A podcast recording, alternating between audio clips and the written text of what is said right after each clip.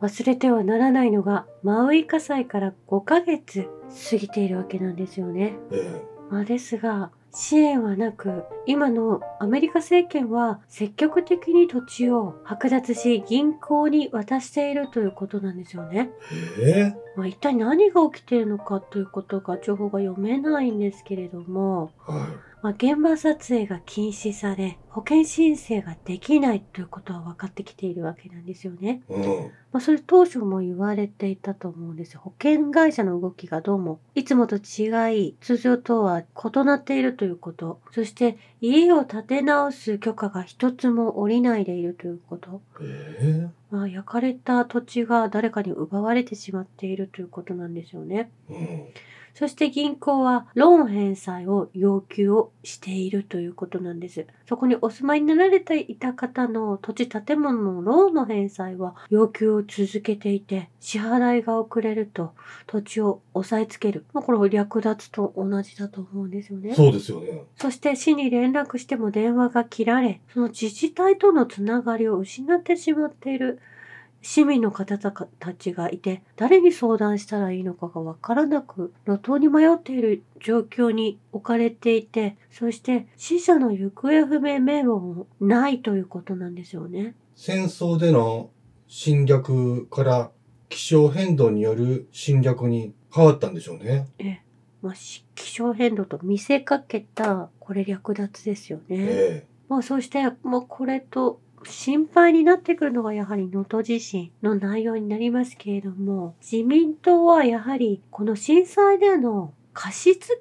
を20万円行うと言われているんです。こえ。れ、被災された方に20万円貸しますよということですね。ええ、貸付なんですよね。うん。差し上げるのではなくて、はい。これ貸付になっているということも、まあこのマウイの状況を見ると、まあすごくこれ類似してくることのないように皆さん見ていかなければいけないんですよね。えこれ外国には多くの融資、支援をしているにもかかわらえ。ず、うん。日本国内ではこのようなことを言い出す自民党政権は、ひょっとするともうこれはアメリカの第何週かに属しているのではないかと思わざるを得ないわけなんですよね。まあ、そして、能登地震の状況を見ても、マウイ島と同じようなことが起きているんではないかと想像してしまうわけなんですけれども、うん。アメリカでは今、銀行64支店が1週間で衝撃的な閉鎖を発表しているんですよね。そうなんですか？ええ、これも大きく取り上げられていませんけれども、JP モルガン、ウェルスファーゴ、ゴールドマン・サックスが数百支店を閉鎖したということなんですよね。すごい規模ですね。えーそしてブラックロックも全世界の従業員の3%にあたる約600人をレイオフすると発表をしているんです。これ同時に発表なされていると思うんですけれども、はい。これ何百人もの従業員を一気に解雇しようとしているということで、また貧困層や困っている人たちがこれ震災と同じように増えてくるわけなんですよね。えす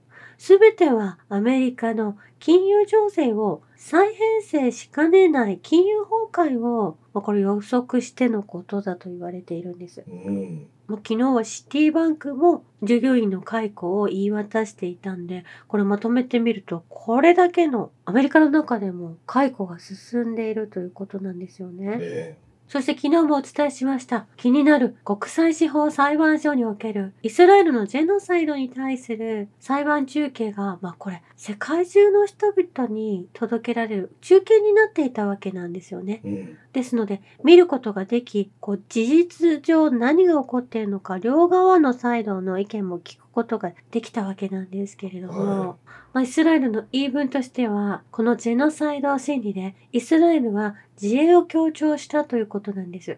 ジェノサイド条約の成立の前提にユダヤ人の虐殺があったなど、いろんな言い訳をしてくるわけなんですよね。うん。そして10月7日のハマスの攻撃の被害を強調したり、ハマス幹部を引用して逆の虐殺を狙っていると主張したり、まあいろいろと抵抗を行っているようなんですけれども、えまあ、11日には国際司法裁判所での口頭弁論がこのずっと今も続いているわけなんですけれえ。ども、うん。南アフリカ代表がパレスチナ人に対しイスラエルは人間の形をした動物と戦っているなど、イスラエル公家によるジェノサイドの意図を示す発言をたくさん、これ紹介していたんですよね。えそして、イスラエルは、まあ、シオニストは組織的に明確な言葉で大量虐殺の意図を宣言してきたとこのようにアフリカの裁判官はおっしゃられているんですね。えうん。まあ、それはもうずっと私たちも、まあ、こんなとんでもない考えの、まあ、ジャーナリストがいたり、議会の人がいたわけじゃないですか。えまあ、パレスチナ人はありだと思って踏み潰してもいいですとえか、うんまあ、人間ではないとおっしゃられてきていたわけなんですけれども、南アフリカはパレスチナ人の人々に対するナクバが継続していると認識しているとこのように伝えられているんですよね。はこのジェノサイドは10月7日から始まったわけではないという認識であるということをはっきりとおっしゃられているんです。い。そうですね。まあ、10月7日から始まったとなるとハマスの攻撃からスタートしたかのように見えるんですよね。これ、ウクライナの問題もそうなんですよね。うん。うん。このナクバというのがやはり、シオリストがパレスチナを占領するためにホロコーストを利用して、1948年の5月14日、イスラエル建国により400以上のパレスチナ人の村が強制撤去され、70万人以上が難民となり虐殺が行われた。これが大産難の日、ナクバの日として記憶されているわけなんですよね。えこれをアフリカの裁判官が伝えたわけなんです。そして、イスラエルの元農業大臣で、元安全保障局長のビッチャー氏がテレビでガザのナクバを今我々は遂行しているんだとはっきりとテレビの放送でもおっしゃられていたんですよね。はこれは一時非難と見せかけた民族浄化を行っていることを認めているわけなんです。い。うん。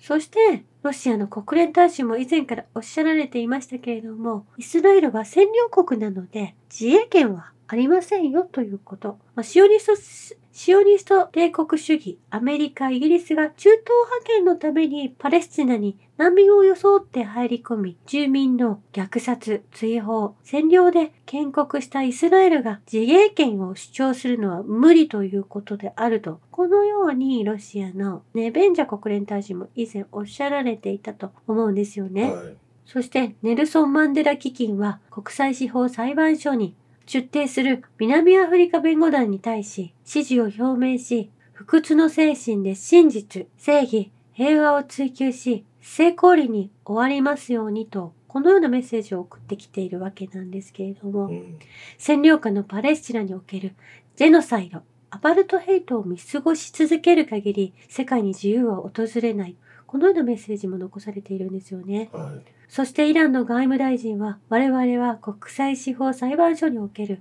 子供を殺すイスラエル政権に対する南アフリカ政府の勇気ある行動を強く支持すると、このようにメッセージを送っています。えまあ、そして先週のソレイマニ将軍のお亡くなりになられた4周年の式典で自爆テロ、まあ、アメリカが仕掛けたテロリストを使って攻撃を加えた事件が先週起きたわけなんですけれどえ。も、うん。その大規模テロの主犯格及び実行犯が特定されたとともに、防犯カメラなどで拠点と多数の爆発物も発見され、自爆した2人以外の35人のテロリストも拘束できたと報告をなされました。えそして今回のこの国際司法裁判所、イスラエルがガザで行っている虐殺の行為と意図を暴露する南アフリカのケースの放送を完全に無視してしまった放送局があるんですよね。え。うん。このイスラエル側の主張だけを取り上げるメディアが、まあ、たくさんあったということなんです。はい。まあ、その中に CNN、BBC、FOX ニュース、MSNBC、CNBC などがあったんですけれども、このようにやはりシオニストが弱してしまっているメディア自体は、まあ、イスラエル側の主張だけを流していたということなんですよね。はい。まあ、ですので実際に起きていることがですね、アフリカ側の主張、正しい主張が人々に行き渡らないような工作がなされていた放送局があったということなんです。うん。この中の FOX ニュースに最近トランプ氏がよく出演していらっしゃるわけなんですよね。えまあこういった行為はメディアの偽善と共犯関係を超えているということを、まあ、感じ取らなければいけないということなんですよえ。ね。そうですね。まあ、これこそがリトマス紙だということなんですよ。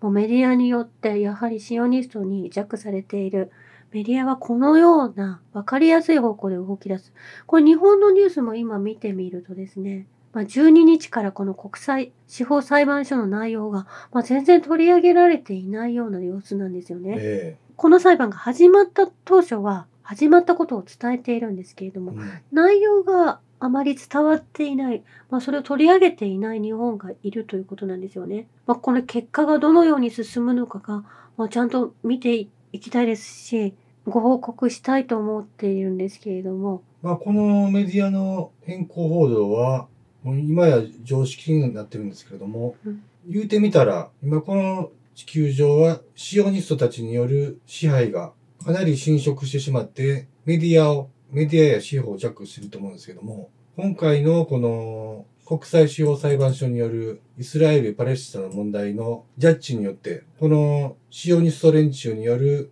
横暴な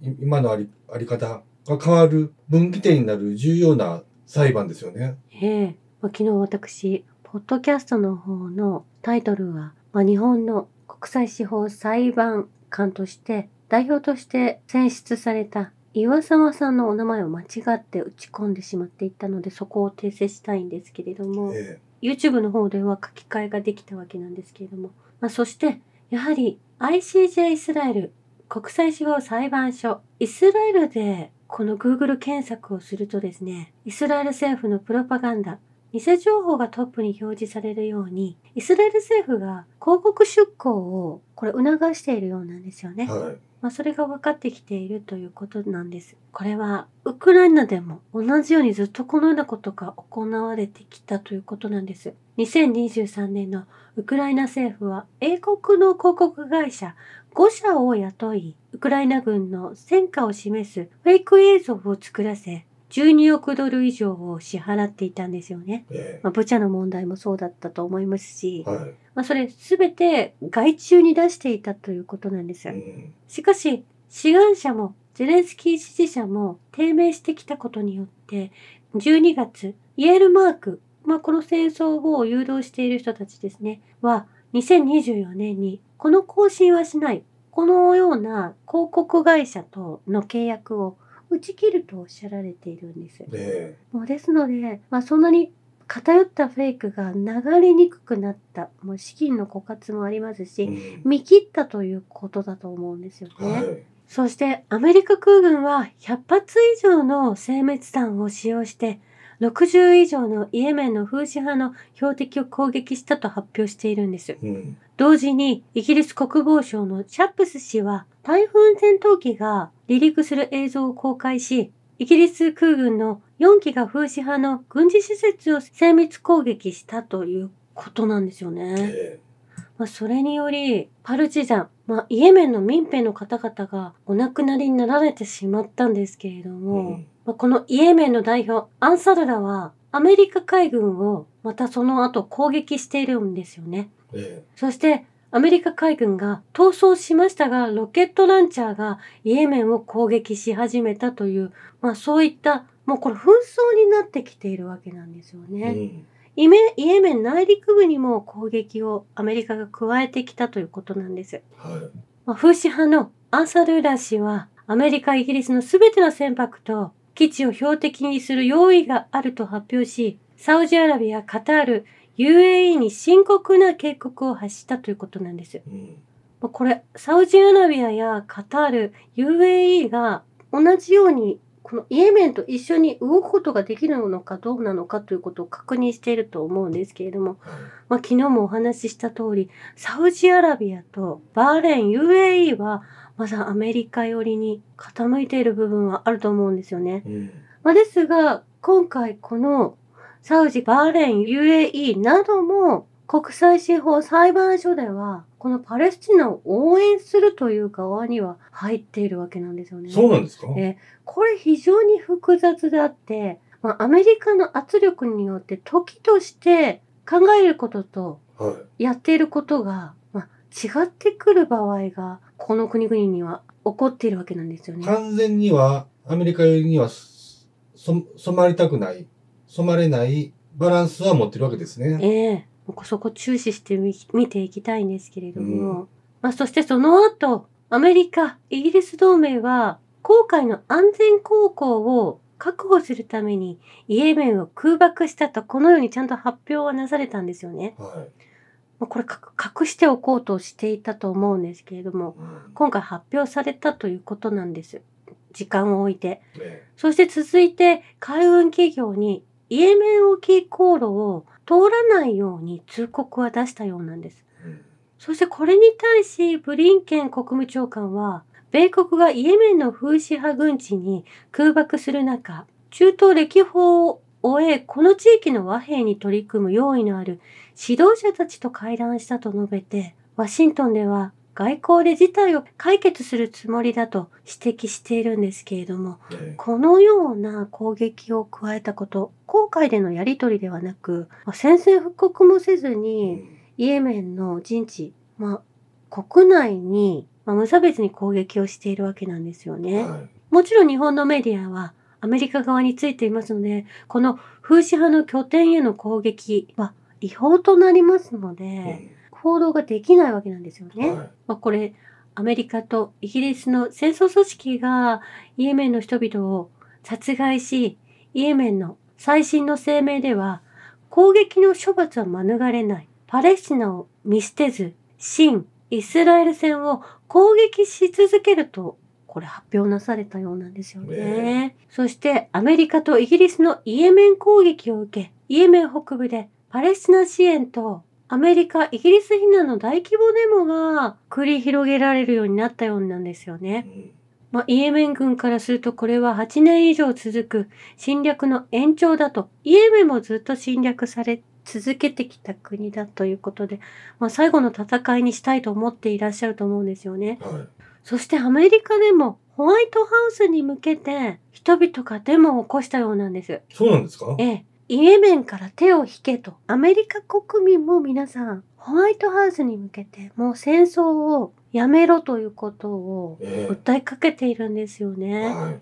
まあ、これは素晴らしいことだと思ったんです。シオニストの方々が多いのかと思いうですね思いきや、やはりパレスチナを応援している方々が、今回は圧倒的に多くいらっしゃるということなんです。そして中国は金曜日、アメリカとイギリスによる反体制派、風刺派の標的への攻撃を受け、イエメン紛争が拡大するのを防ぐよう、すべての側に呼びかけています。中国は航海における緊張の激化を懸念している。そして、紛争が拡大しないよう、関係当事者に冷静さと実践を求めると、このように、習近平国家主席がアナウンスされています。はい今ここに来て人道に対する、まあ、テロリスト側についてる国家と非テロリスト国家がはっきりと地図で見てもわかると思うんですようね。ん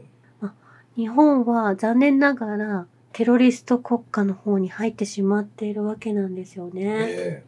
もうですがこの国際司法裁判所の一件で日本のうん代表の裁判官の答えをですね、正しい判断を導き出せるかの答えを早く見たいと思うんですよね。えそうですね以上ですありがとうございました。